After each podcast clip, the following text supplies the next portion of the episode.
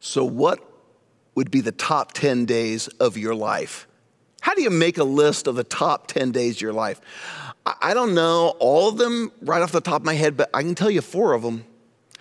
The birth of our firstborn, the birth of our secondborn, the birth of our youngest, and the birth of our grandson. And guys, those are four epic moments because I became a father once, twice, and three times, and then a grandfather. Those are amazing. I remember each one of them so vividly, and particularly as you think back to the first time you become a father, Jennie Edmondson Hospital, Council Bluffs, Iowa, a wintry November day, holding in my arms our firstborn, Angela, and thinking to myself, what in the world have we gotten ourselves into? And then taking her, they're accompanying Ruth and myself down to the, our car, and the nurse is helping us get the car seat in place, and we're putting Angela into this car seat, and I'm thinking to myself, what are these people thinking? They are allowing these two complete inexperienced nobodies to take a child home with them. How are we ever going to do this? Why are they trusting us? We didn't know what we were doing. We had to trust God for our future. And that, guys, is exactly what I want to talk to you about today. You know, perhaps you're going through a time in your life where you're making decisions about things. Perhaps you're up against some kind of struggle and you don't, you don't see the outcome. You don't, you don't know what's going to happen. And maybe you feel like giving up. Or maybe you feel like just, you know, what's the point? Or should I, can I do this? Well, I want to go back to a, a, a great uh, uh, account that we started last weekend. Pastor Brandon did a superb, masterful job telling the story of this must-see T V, streaming now would be uh, reality television show called The Herods. Uh, all, all episodes now streaming. I mean, he's a crazy Herodian dynasty.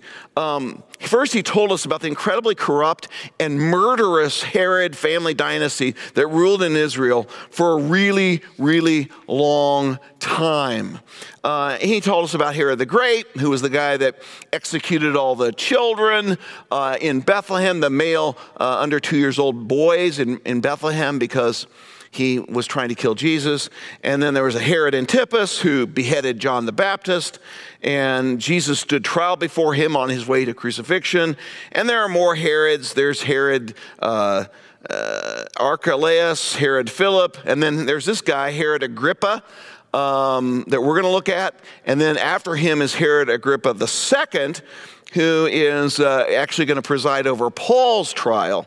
Uh, and, you know, it's like, you know, our, our grandson, Nico, he loves the, the little song, Old MacDonald Had a Farm. And, and, uh, and on that farm, there were some cows and a moo-moo here and a moo-moo there. Well, in the New Testament, it's uh, Herod, Herod here and a Herod, Herod there, here, Herod, there, Herod, everywhere, Herod, Herod. I mean, that's what it is. There's lots of them. And here's the interesting thing. Every single one of them you meet is horrible. They're all terrible. So anyway, Brandon filled us in on some of those. Next, Brandon recounted the story of King Herod, this one, Herod Agrippa the First, who executed James to curry the favor of the Jewish folks who were opponents of the early Christian movement, who were all Jewish believers in Jesus, the Messiah. And Herod himself was outwardly a pious Jew, but really it was all just kind of show. And then when he saw that pleased them and he curried their political favor, he says, well, if that's, if you, you like that, watch this. And he puts Peter in prison and he planned on executing him too. Finally, uh, Brandon told us about an angel of the Lord and how the angel miraculously struck Peter on the side, woke him up in between, came between two guards. And Peter's chains fell off, and somehow the angel guides him out of that prison. He's not even sure what he's experiencing. And he finally ends up there realizing what's happened. He makes his way to the house of Mary where the, some of the church is gathered, praying fervently for him. He knocks on the door. Rhoda comes, the servant, uh, young woman. She gets so excited hearing his voice, she runs back and tells him, hey, Peter's at the door, Peter's at the door. And they're like, you're crazy. It must be like his angel who's taking his, his form or something. But eventually they let him in. So Peter makes it out past the guards, but he has a hard time getting past Rhoda. But eventually he gets in. And today we're going to hear the rest of that story. Because yes, Peter was released from prison. But guys, James was dead. And King Herod Agrippa was still in power. He's still on the loose. And he's still a maniac. And he's a threat. And he's enjoying, this evil man enjoying a charmed life of luxury in palaces. And he seems to be getting away with murder, quite literally. He's living great. And this brings up a bigger question in our lives.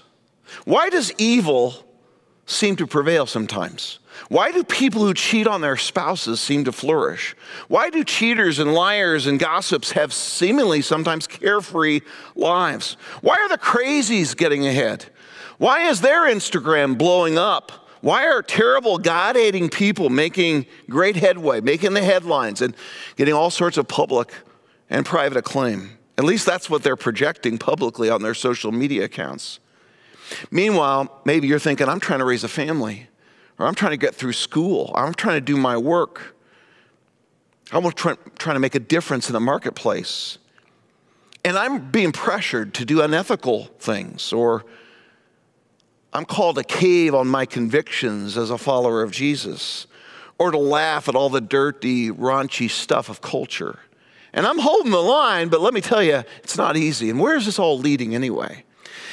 What I'm talking about is living in an evil, fallen, and nasty world where partying, immoral, rich Herods seem to rejoice in putting down and coming down against honest followers of Jesus. Oh yeah, they're imperfect for sure, these followers of Jesus, but they really don't deserve that kind of treatment. And sometimes when you're in a situation where you see everybody around you prospering, but you're not, and you're trying to follow Jesus, and you may feel stuck or like you're getting behind, right? Or worse, you're stricken with some disease, or your family feels like it's falling apart, or you're broke, or you're overcome with worry or depression, or you're just dismayed at what's happening in the culture. And you say, I'm really, really worried about the future. We try to convince ourselves sometimes it doesn't matter to us what the Herods of this world are experiencing. We don't care about all that. We tell ourselves we don't get care if they're all popular and, and life is good and so forth. We try to talk ourselves into that, but everybody's like crystal Maybach, diamonds on your timepiece, jet planes, islands, tigers on a gold leash. We don't care. We aren't caught up in your love affair. And we'll never be royals, Herods. You don't run in our blood. That kind of luck's just ain't for us. We crave a different kind of buzz. And we'll never be royals, Herods. That is what we tell ourselves. But still, it kind of bugs us. Because Herods seem to get ahead. Yeah, that's what we're singing to ourselves, but still we're asking, what's really going on in life? What does my future hold? It sometimes seems so unfair and so uncertain. Why do people who live immoral, dishonoring God lives, who despise Jesus and the Christian faith, advance? Well, I seem to suffer more and more. And I'm told I'm out of touch, or backward, or worse, I'm a hater, I'm a whatever. And it seems like there's like this, sometimes in, in our minds, there's like this inverse ratio between experiencing joy and really following Jesus. It's like there's hardship and there's difficulty and there's suffering. And the more I follow Jesus, instead of sometimes feeling that external joy, it seems like it's kind of the opposite. What's with that? Well, I'm going to talk about that. Sometimes it's enough for followers of Jesus like me and like you to know and to hear comforting wisdom from Scripture that says, you know, keep going. You just keep persevering. Follow Jesus. Jesus sees, he cares, he will reward you, he will bless your life. He's there for you, he's got your back. And ultimately, God will work out all things together for the good of those who love him. And then we also are remember, reminded of the incredible truth of Scriptures, that we need to maintain that eternal perspective that sees things not just in the span of one day or a week or a year or even a lifetime, but looks at eternity and understanding that God ultimately will bring justice in this world. Ultimately, wicked will not prevail, and the right will prevail, and that God will bless his followers for all eternity. We need to remember those truths. We do. And just sometimes just reminding ourselves of those things is a tremendous comfort and encouragement. So if you're weary today, I get it. And just reminding you of those truths may be enough. But sometimes we need to go just a little deeper. We need to go behind the scenes. We need to pull back the curtain and see if we can learn even more. So today we're going to look at an historical account of Scripture. It's going to help us with this question of trusting God for our future, especially when evil seems to be triumphant. And the story is about this incredible contrast between the Apostle Peter and King Herod. Peter doing God's will, doing the right thing. And guess what? He's chained between two guys awaiting execution. And he's sentenced there by a guy named Herod Agrippa. Pastor Chris Hilkin says, every Herod you meet in the Bible and history is horrible. They are not nice people.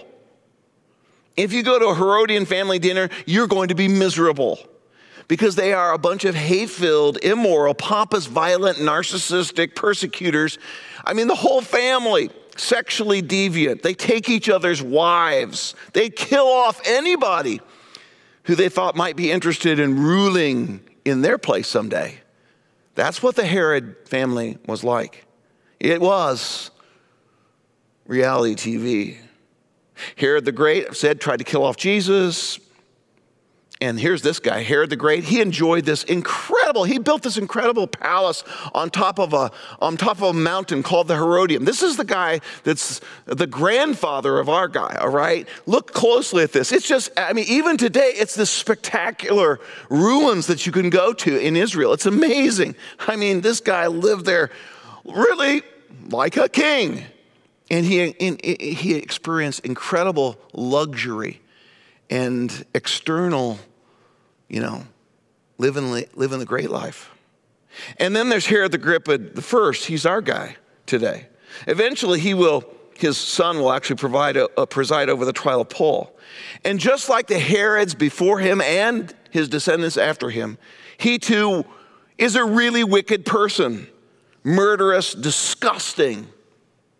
But on the outside, he's living the good life. He's living large, and it seems like evil is winning. So we pick up the story there. And warning, as we go into this scripture, this account is weird, it's gross, it's intense, and it's insane. And you're sometimes you're reading, the, you hear about this stuff, and he says, if somebody asks you, is that in the Bible? You'd say, probably not. But no, it actually is in here in the Bible. So we're going to learn from scriptures how we can trust God for our future, especially when evil seems to flourish. First thing we can learn that we really, really need to do to trust God for the future is we joyfully need to tell one another our only God stories, especially in hazardous times, guys. So Peter has had this miraculous escape from prison. We learned that last weekend. Rhoda finally lets him in the house, and here's what happens. He, he tells them, motioning to them with his hand, quiet down, everybody. They're all celebrating. And he described to them how the Lord had brought him out of the prison.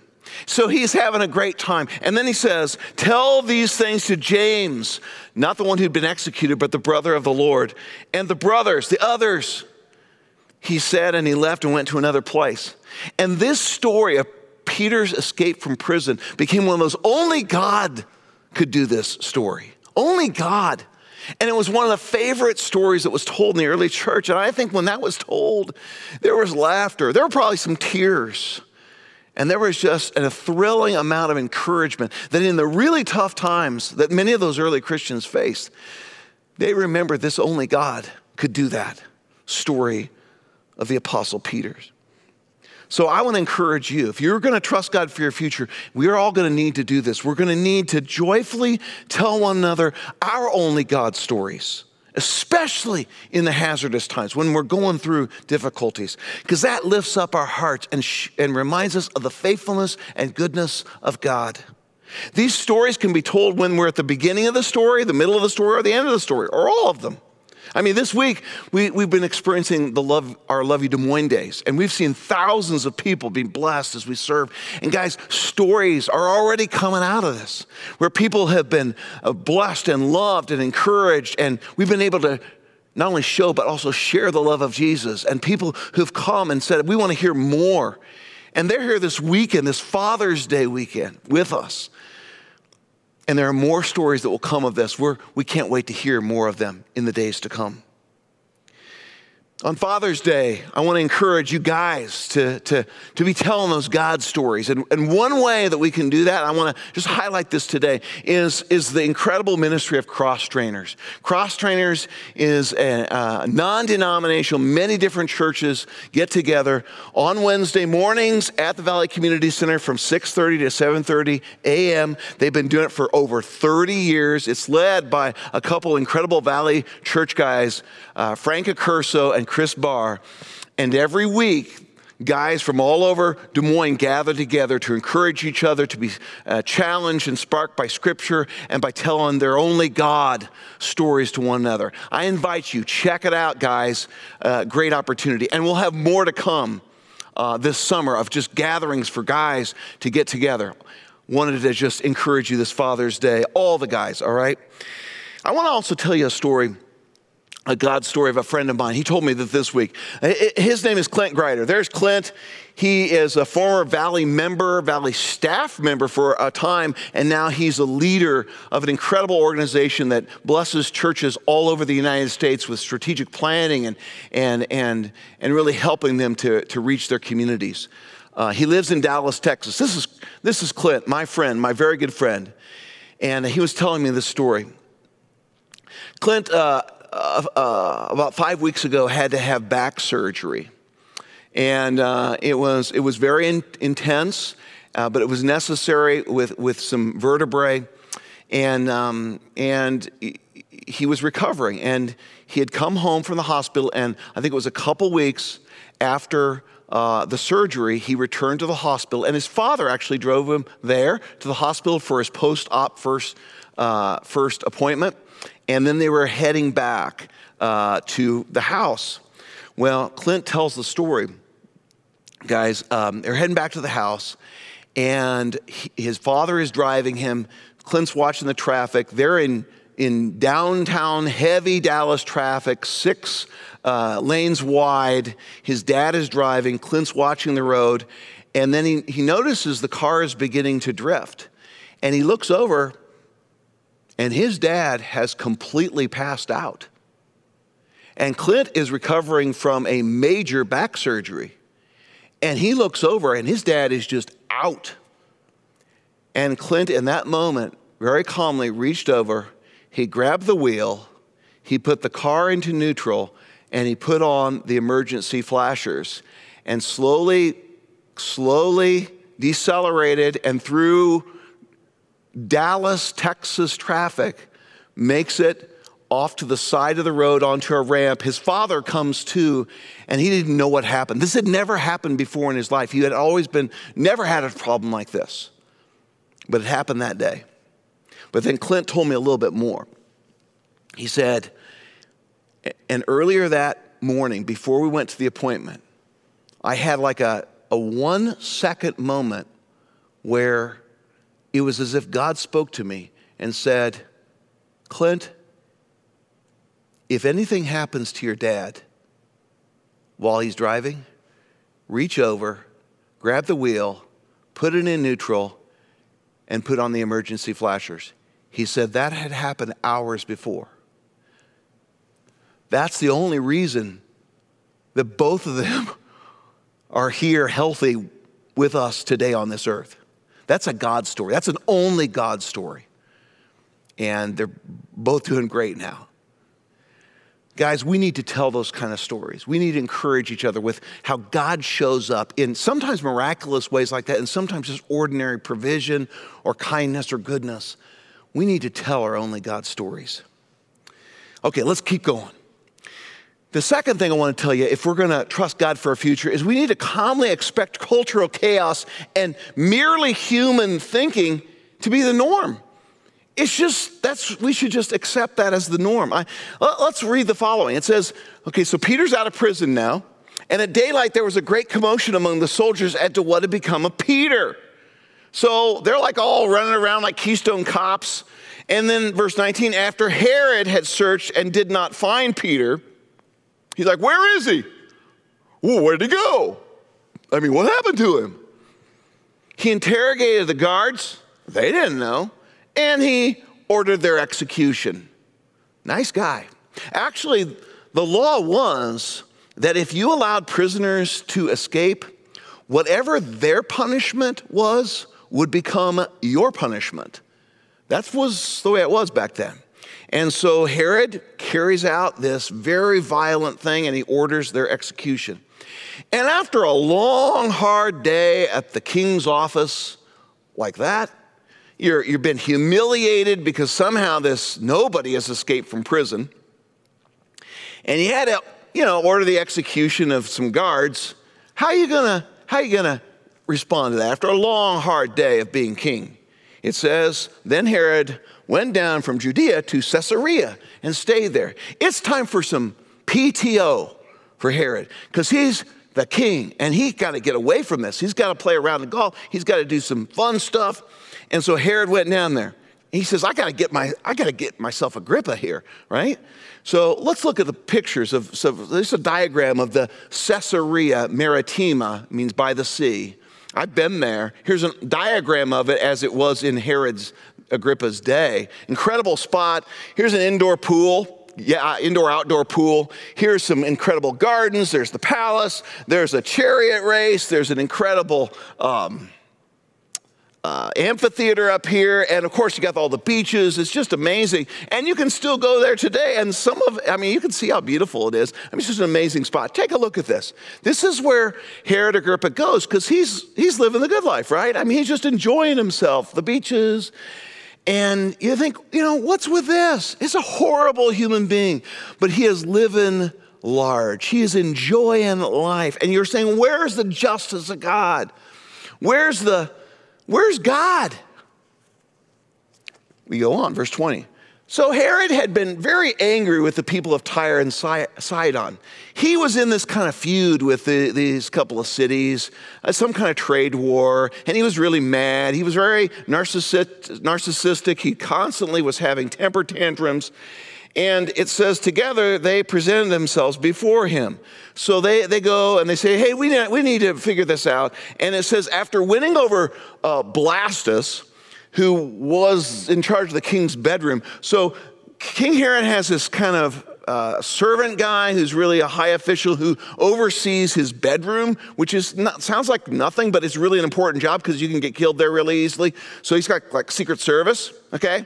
So they went over Secret Service guy Blastus, and they said, now we're on his good side.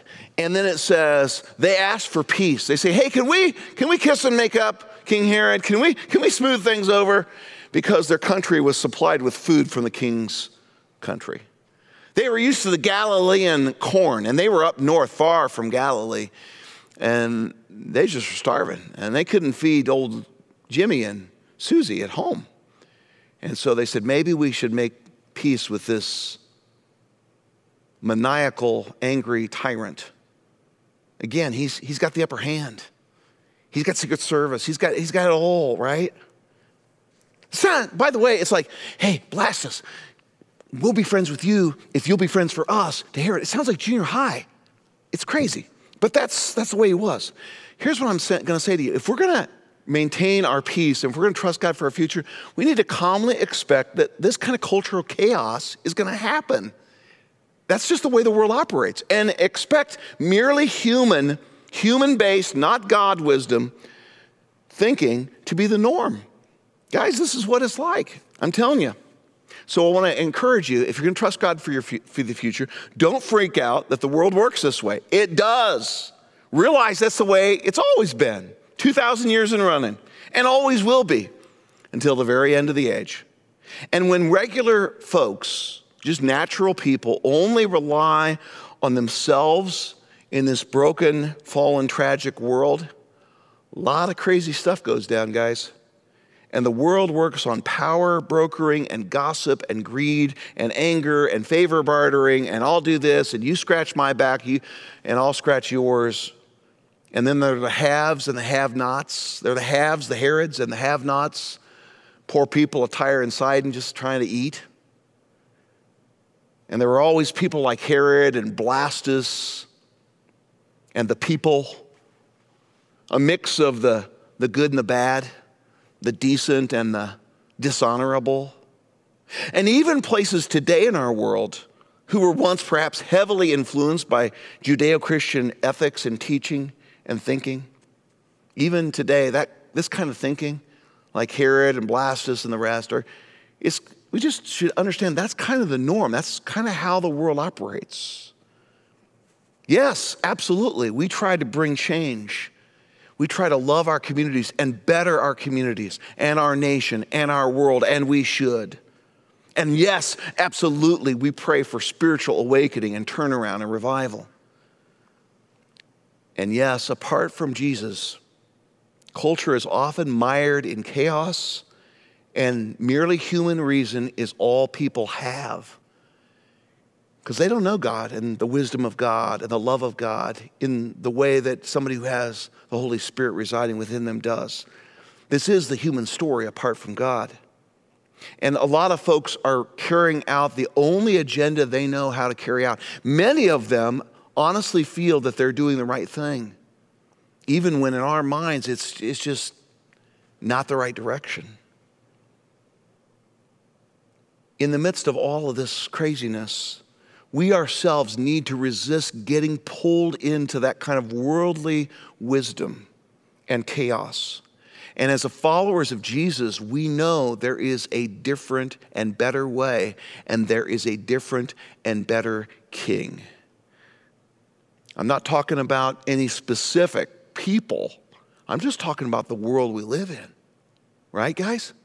So let's follow Jesus and expect, it's okay, we understand that this is going to happen in a crazy, mixed up world. And then patiently believe that God can intervene in different ways to accomplish his plan. Look at verse twenty-one. On an appointed day, it's all set up, dressed in his royal robes and seated on the throne. So, I mean, it's, you know, that, that amphitheater scene, it's like, oh, he's amazing. Herod delivered a speech to them.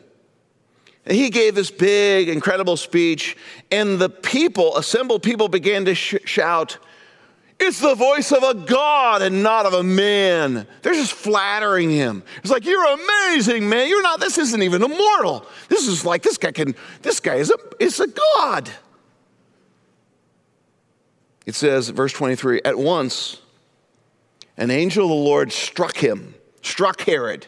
By the way, irony here, the word strike is the same word used that an angel struck Peter on the side to wake him up and get him out of prison. Here, the angel of the Lord strikes Herod because he did not give the glory to God.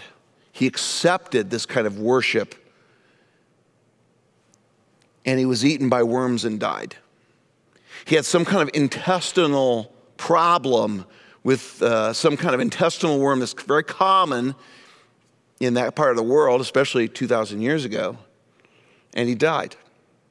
Oh my. I mean, God just took him out. A lot of people read Bible accounts like these and feel like they're fairy tales, but they're not. They happened in history. The crazy thing about this one is that this particular story is actually recounted by the Jewish historian Josephus. He actually told what happened. Here's what Josephus says, and he's just an ancient historian. He's not a follower of Jesus. He's just a reliable ancient historian that we depend on for lots of stuff. Here's what he wrote. "Now when Agrippa had reigned three years over all Judea," that's Herod, he came to the city of Caesarea. Check. There he exhibited shows in honor of the emperor. On the second day of the festival, Herod put on a garment, that's also in our passage, made completely of silver and of a truly wonderful texture, and came into the theater early in the morning, at which time the silver of his garment was illuminated by the fresh reflection of the sun's rays upon it. It shone out after a surprising way and was so resplendent as to spread a reverence and awe of those who looked intently upon Agrippa. At that moment, his flatterers cried out that he was a god, and they added, "Be merciful to us, for though we have at to this point reverenced you only as a man, yet from this point forward, consider you as superior to mortal nature." Upon this, says Josephus, the historian, the king did neither rebuke them nor reject their impious, godless flattery. But as he pre- presently after we look up, he saw an owl sitting on a certain rope over his head, and immediately understood that this bird was the messenger of ill tidings, as it had once been the messenger of good tidings to him, and he fell into the deepest sorrow. A severe pain also arose in his belly and began in a most violent manner. He was carried into the palace, and the rumor went everywhere that he would certainly die in a short time. The king rested in a high chamber, and when he had been quite worn out by the pain in his stomach for five days, he departed this life, being in the fifty-fourth year of age and in the seventh year of his reign. So Flavius Josephus, the historian, completely confirms exactly what is written here by Luke in the gospel, or excuse me, in the book of Acts. This passage, this little section reminds us of some incredible truths, and Chris uh, Hilkin calls these the best reminders for weary souls. And I want to take these with, with us just from this passage. First, God sees all things. He, he sees what you're going through. Don't never forget that. Second, Jesus covers the sins of believers. Yes, he sees the wrong I do, but through the blood of Jesus Christ, he covers over our sin. He takes the penalty that we deserve. That's why we trust in Jesus and the cross. Thirdly, the sins of the unrighteous will not go unpunished. Those who reject Jesus, God knows and sees, and eventually he will bring about justice. Number four, pride goes before destruction. Herod just was so arrogant that eventually this caused his downfall. And not often in this dramatic fashion it has happened, but arrogance always has its day of reckoning. And number five, the will of God is often very confusing. We don't always see how God is going to bring this about. I mean, the day before this happened, you're like, Herod's getting away with murder. The next day, it's like, well, I guess God is on the throne. He's in charge. You know what? We're in the middle of it. We don't see the end of the story. And in the moment, it's often confusing. Number six, God sees and hears your cries for mercy and justice. He hears your heart, and he is attentive to those cries. Seventh, God's patience has limit. It says in Scripture, Peter says, that uh, God's patient with you, not wanting anyone to perish, but all to come to repentance. He's giving people time to trust, to believe in him, to trust in Jesus Christ. But even that time comes to an end. And God's patience has limits, and there will come a day when everyone will give an account to him. Everyone will reap what they sow. Everyone who sows to wickedness will reap destruction. Everyone who sows to righteousness will reap eternal life. And number nine, may we be agents of reconciliation to advocate for our enemies to God. This isn't so, yeah, you got what was coming to you in their face. But instead, we say, we want for every single person we ever meet, even our enemies, to experience the kind of love and forgiveness for our sins. We want them to experience that kind of grace. It takes grit to push through that, to leave the vengeance and the anger and the justice in God's hands and say, God can handle that. And to say, instead, I'm going to advocate for them. I'm going to pray for them. Jesus says, love your enemies. Pray for those who persecute you. Bless those who do evil to you. And that's what we're called to do, guys. That's what we're called to do, to be agents of reconciliation. So now, because we know God's in charge, because one day he will bring about ultimate justice, we can look at our enemies, even with all their glitter and glamour and living the high life sometimes, and it seems unfair, and we see them with eyes of mercy. We don't hate them, we love them. We want to be ambassadors of the good news of Jesus. We want to bring a better way and a better king into their lives. And so we love them, and we love our community, and we even love our enemies because we have experienced the grace of Jesus Christ. We want everyone else to experience that grace. Apart from Jesus, the truth is none of us is any better. We all have our flaws, we all have our shortcomings, we all have our sins. We thank God on this Father's Day for a Father who so loved us that he gave his one and only Son.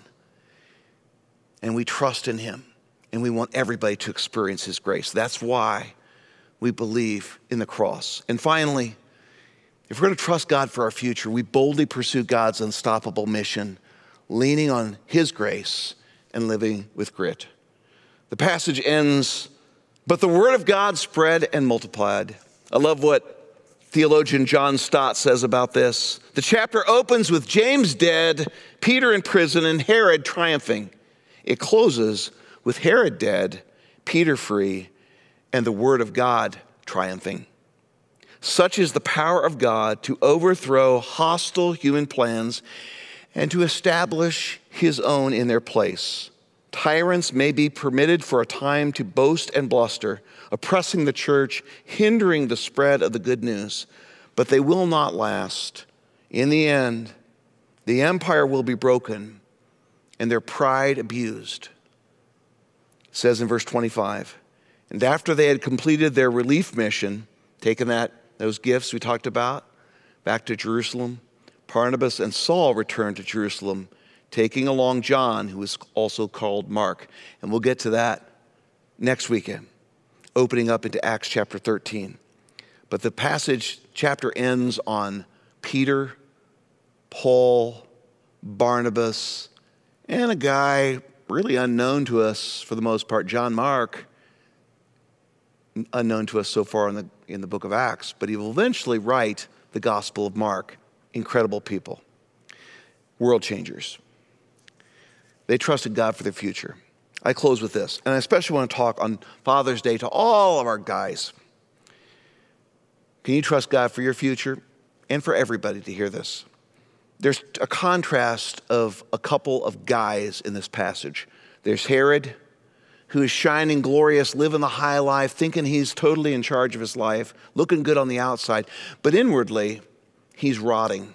His soul is rotting, and eventually his body rotting of worms that killed him. He is the king of hot air and maggots, someone said. And then we meet up with an incredible na- man named Peter. Very different. A simple man, but decided to follow Jesus with his life. And he is the one that we remember down to this very Father's Day. Can we pray with me? Father in heaven, we thank you for your incredible love for us, for your incredible mercy to our lives. I pray, oh God, that as we go through weariness sometimes and we're worried about the future, that we will see that, God, you are triumphant, that ultimately you will right the wrongs of this world and you will bless your people. Give us your grace and your grit to see it through. And I particularly pray for all of our fathers, stepfathers, foster fathers, everyone who's that father figure, for you to especially bless them today on this Father's Day weekend. We love you, Lord, and we praise you in Jesus' name. And everybody said, amen.